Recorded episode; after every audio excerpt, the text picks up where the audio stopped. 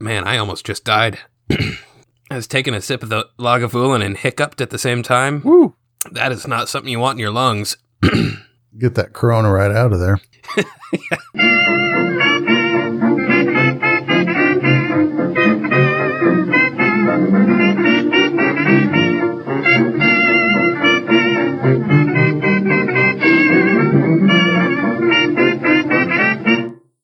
I'm thinking a bowl of gummy bears really wasn't the right snack choice for right now.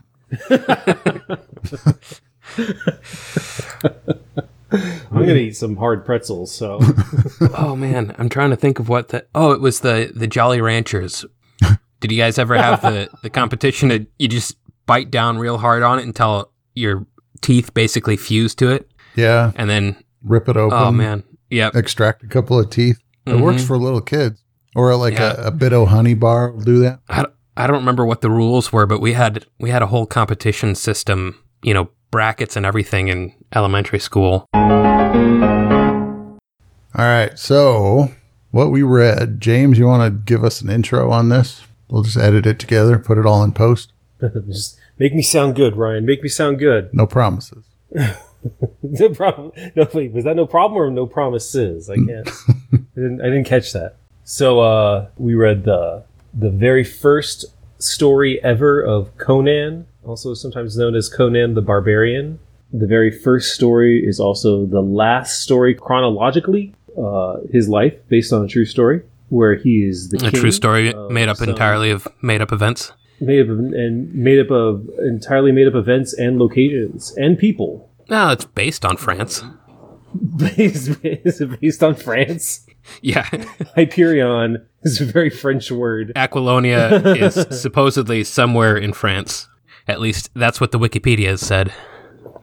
But uh, he's the king. He's not happy as king. He just wants to drink and kill people. And I think he makes mention of wenches somewhere in there as well. Yeah, I was going to say there was definitely some pillaging that he was missing too. I don't remember if any of the the plebes, the the peasants, how they felt about Conan. I assume based on the story that they liked him, but the other governmental powers did not. Well, not not at this Like point because there's the comment that the what is it? Rinaldo was that the the, The uh, poet or something, yeah. Yeah, the the minstrel or whatever. He had swayed the people away from Conan, so they were yeah Rinaldo. So they were Right, missing. And, and Conan Conan complained about the fickleness of the people that they you'd think they would be a little more appreciative of. Yeah, he's like free. they're longing for that king who was a total dick to them. Right. So a number of the I always just categorize them as politicians, but I, uh, I'm not sure what the governmental structure was there that that kingdom, the governmental organization of it all. Uh, decided to enlist some uh, assassins, if I remember that correctly, and eventually some like like demon comes after him, and he gets a special sword to stop said demon. Well, it was it was his sword, and then Epemitreus, which I don't know about you, but his name totally made me think of the Lego movie with Vitruvius. But Epemitreus is my middle name. Really? That's convenient. Epemitreus, the ancient sage whose tomb is some sort of religious mystery, because the priest dude gets super uptight when Conan starts describing Epemitreus's tomb. Epemitreus comes to Conan in a vision and places the phoenix mark on his sword, and that's how he defeats the shadow demon. But yeah, it was it was Dion, I think, was the the bad guy, the leader of the conspiracy to replace Conan, and then he had gotten that Ascalante guy who had the sl- slave named Thoth, and that's not with a lisp. And Thoth had been in some sort of super powerful evil sorcerer dude in some Egypt-like place mm-hmm. and he had one of the I think one of the nine rings of power gifted to mortal men. That's certainly what it mm-hmm. seemed like. Yeah. It Yeah, Thoth-Amon. He's from Stygia. yeah. So he got that ring stolen and when he when the ring was stolen, then he basically went into hiding because he had made a bunch of enemies by using his power to be a jerk. And then it turns out when you don't have power, then maybe you shouldn't be a jerk. And so he hid and then he was captured as a slave. And so then in the course of things, he, he finds out that this other conspirator has the ring. So he murders said conspirator and takes the ring and then starts doing his evil voodoo chant and summons some weird sort of shadow demon bat dog thing is kind of how I pictured it. And so yeah, they they um, have bribed the captain of the guard to leave Conan unguarded at night so they can break in and, and kill him. Conan kind of because of the vision knows that something's up. So when he wakes up from the vision, he starts putting on his armor. So he's all prepared when they come in. And then he's got his um, special sword, and then it breaks almost immediately, which actually kind of took me by surprise because there's a whole bunch of this story that was very obviously How coming. about that sword? hmm Yeah, and and then the sword just immediately breaks. So he's fighting one of the guys whose name is escaping me at the moment. Might have been it might have been the Dion dude. I don't know. The bard. Um, no, um, because I think the bard went down pretty easy because he was just a bard, and so then the shadow monster comes in and just totally slaughters the other guy. And I feel like Conan probably would have gotten away without having to fight the shadow demon, except that he was a barbarian, and so he started fighting the shadow demon. Hmm then he took like the shards of like there was just a little bit of his sword left and he stabbed the shadow demon in its shadow area and it like melted into the floor and then everybody rushed in and he started talking about the vision he had of uh, Epemitreus's tomb hmm and the high priest got super angsty then wanted to see the sword and they saw like the phoenix mark on it and that's kind of how it ended Was one of the conspirators? Was it the guy that was in Conan's chambers early in the book? Is it? I thought he, when the crowd rushed in, there was somebody that he recognized. Well, he recognized a few of the, the people. Like he recognized Rinaldo was there because they were mentioning Rinaldo Right. back in chapter two when he was saying that the real power in the kingdom lies with the. With the storyteller. Yeah, that's. he says it was Prospero who he was talking to in his chambers at the beginning. He says, No, Prospero, he's beyond my reach. A great poet is greater than the king. His songs are mightier than my scepter. Oh, that's right. And thus was the inspiration for Game of Thrones season seven or eight, whatever the last season number was that I've chosen to forgotten.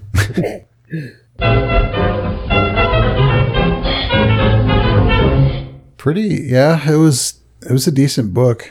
The themes that I took away from the book definitely was the that Conan had high regard for the bard or the storyteller, hmm and the other thing was the uh, Ascalante, the Thoth-Amon's slave master.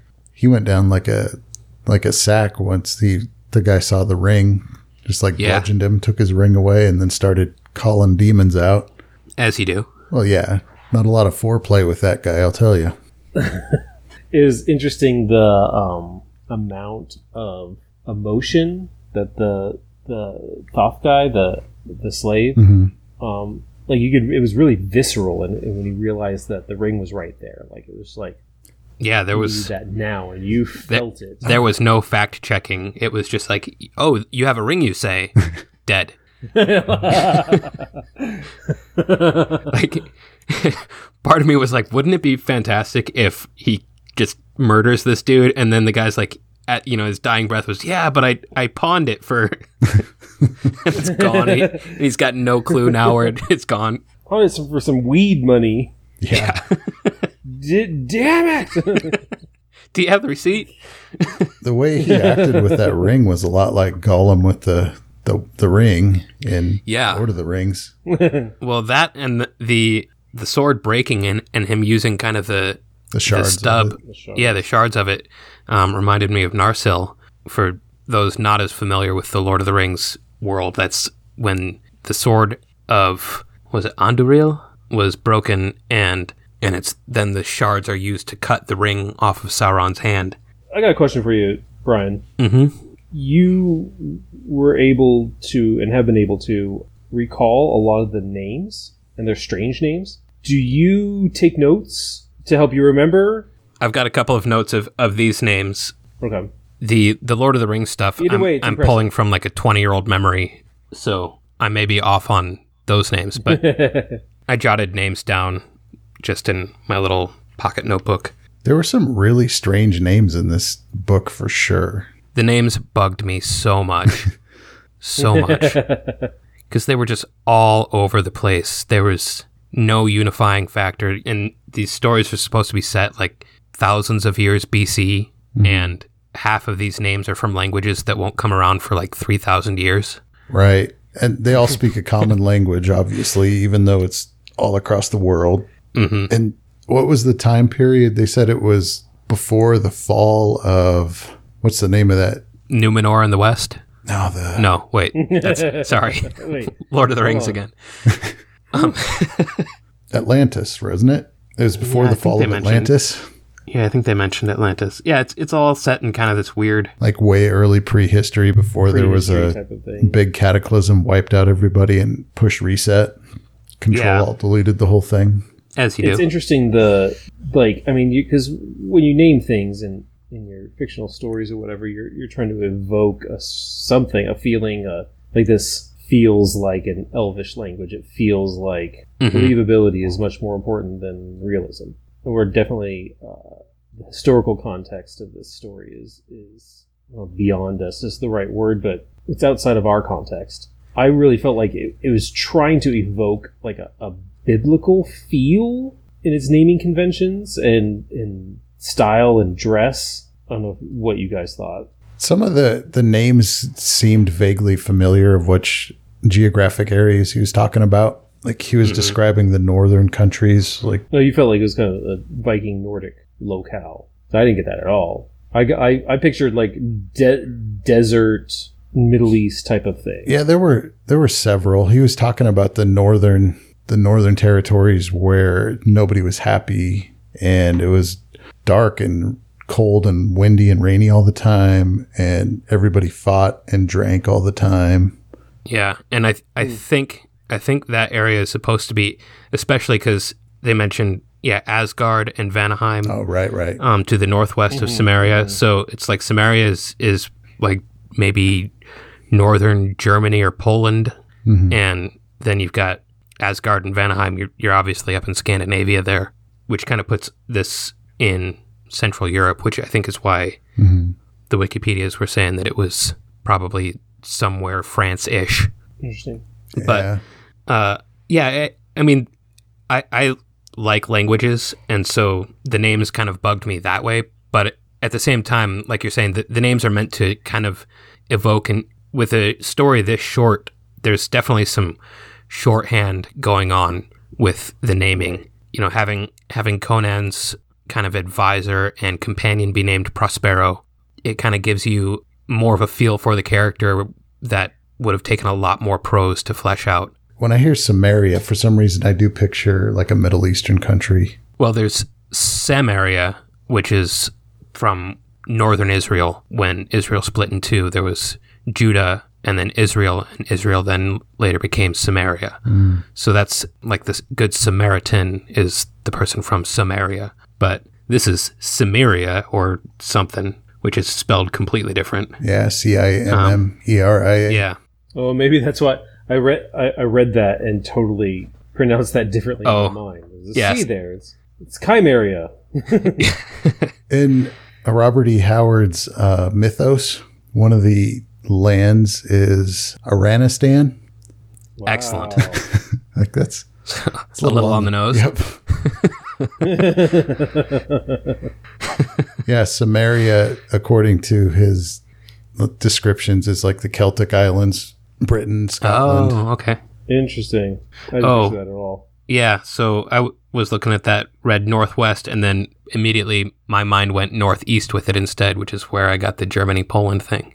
But yeah, that that makes sense that having him having the barbarian be Celtic.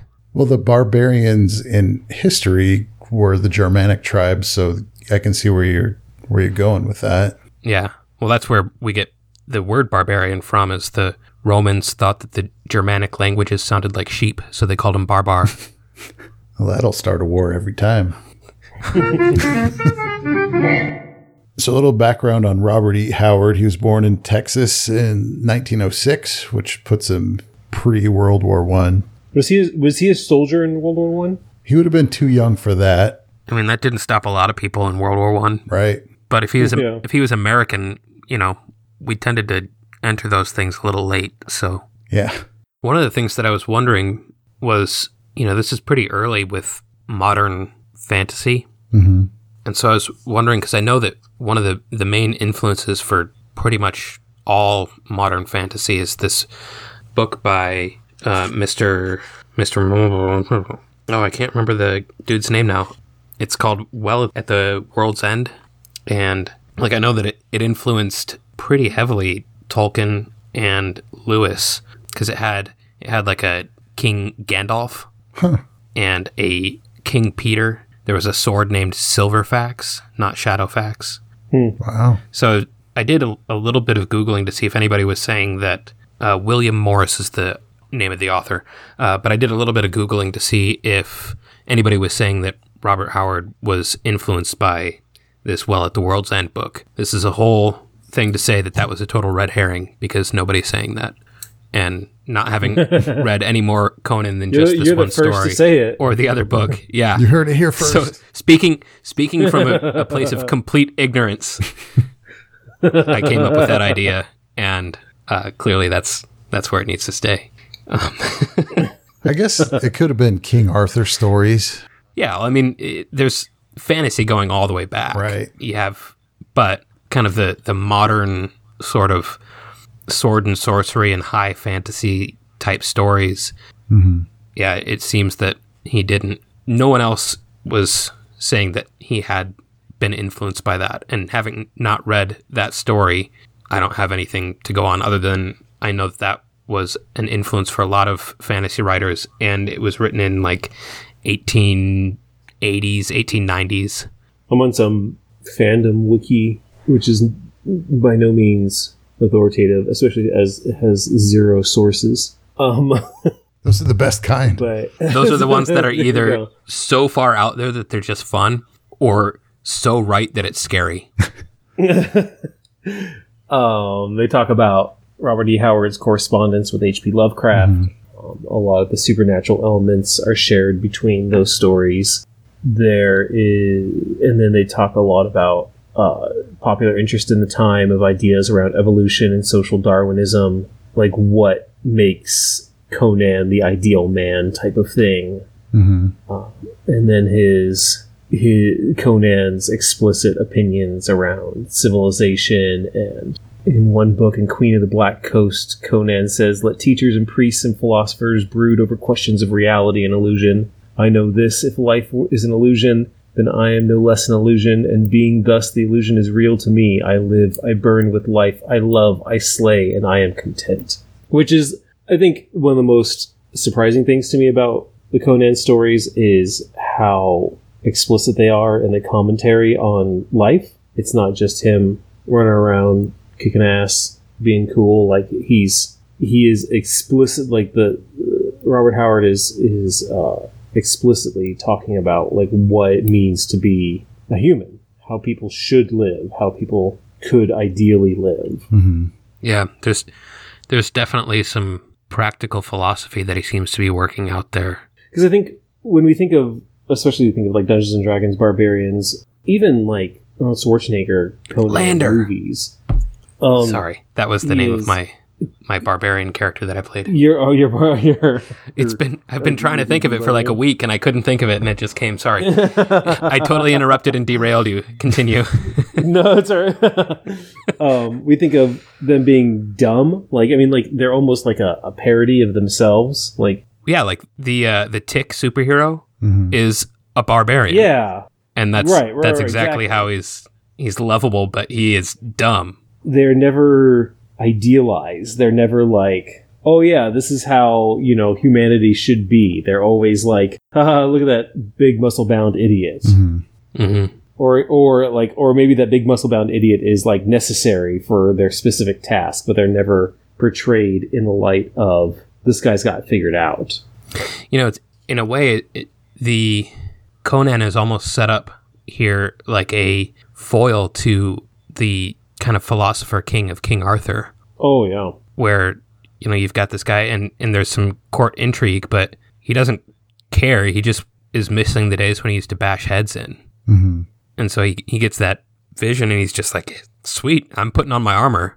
So he's he's portrayed here, and he's definitely portrayed in the other stories as well as being the ideal man. But at the same time, like I mean, this story basically opens with him as a failed king. He has failed as king. Mm-hmm. Is that is that the case? Is it is the story saying that's not his fault? It's the it's the it's everybody else's fault for not being more like him, or I, Well, I almost took it I don't know. I it to me it seemed almost hmm, it seemed almost that he wasn't so much a failure as a victim of the success that the the people had it so good that they started nitpicking and looking back at you know the ones or one or two things that they liked better before but that the yeah i don't know. I i didn't take it as you know he's a complete failure as a king. He seemed to be doing okay but it just he didn't enjoy it and the people were bored from from a prolonged period of peace.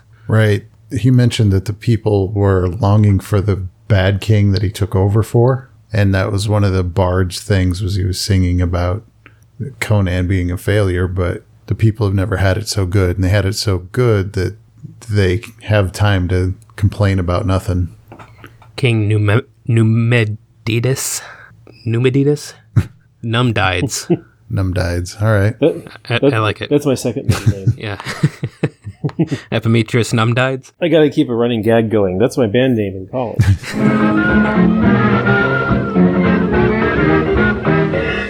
What did you say your weird name was, James?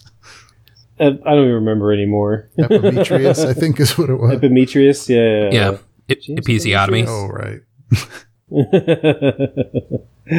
So wrap up on the story. Uh, Robert E. Howard. The story is the Phoenix on the Sword. It was an early work by this guy. He actually, unfortunately, ended his life early through some strange suicide pact with his father, but his father was unaware of this suicide pact, which is an interesting story on its own. I'd suggest checking that out. it's really quite sad I, you know i can't help but feel for his dad that he his son saying some weird Lost his things as his wife and- yeah because it was basically his his mother was dying of cancer or something and you know he he seemed to have said something probably along the lines of you know life's not going to be worth living when she's not around anymore or, or something but he seemed to have taken from his dad's response that they had formed a suicide pact and his dad just i guess thought it was a normal thing that you say during grieving but yeah his, his mom died and he walked out in the parking lot got sat down in his car and shot himself in the head Spontaneous. Woo. yeah so his dad loses his wife and his son in the space of a half hour In the space of a city block. yeah Dang. Yeah, that's no. That's too bad. Yeah so So right as his his career was taking off, really, he was starting to pick up steam and starting to get some notoriety with these characters because Conan really didn't pick up much uh, mainstream approval until after uh, the writer was already gone. and wasn't he in his like early 30s too Yeah, I think he was 30 years old. Man, wild. Yeah, burn bright, burn out too soon. That's too bad.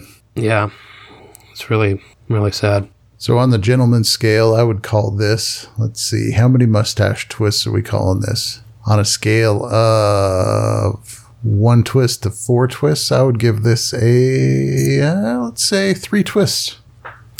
Um, I I feel pretty confident in rating it a Nicolas Cage. Okay, is that a Con Air Nicolas Cage or a Leaving Las Vegas Nicolas Cage? It's a Raising Arizona Nicolas There's a- Cage. That's a it's a high mark. I mean, I'll go. I always roll, roll with a with a uh, Family Man Nicolas Cage. You know, Mm. favorite Nicolas Cages. All right, Magician's Apprentice, there you go. or or do we not talk about that one? that's a rough Nicolas Cage right there. All right, so that was the Phoenix on the Sword by Robert E. Howard. Yeah, to check your notes. Yep, I did. I heard that.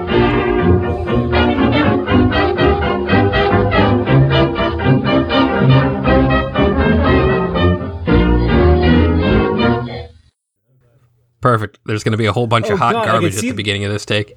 I can see my, the waveform of my laugh. I don't like it. So just minimize the window. I can't stop staring at it.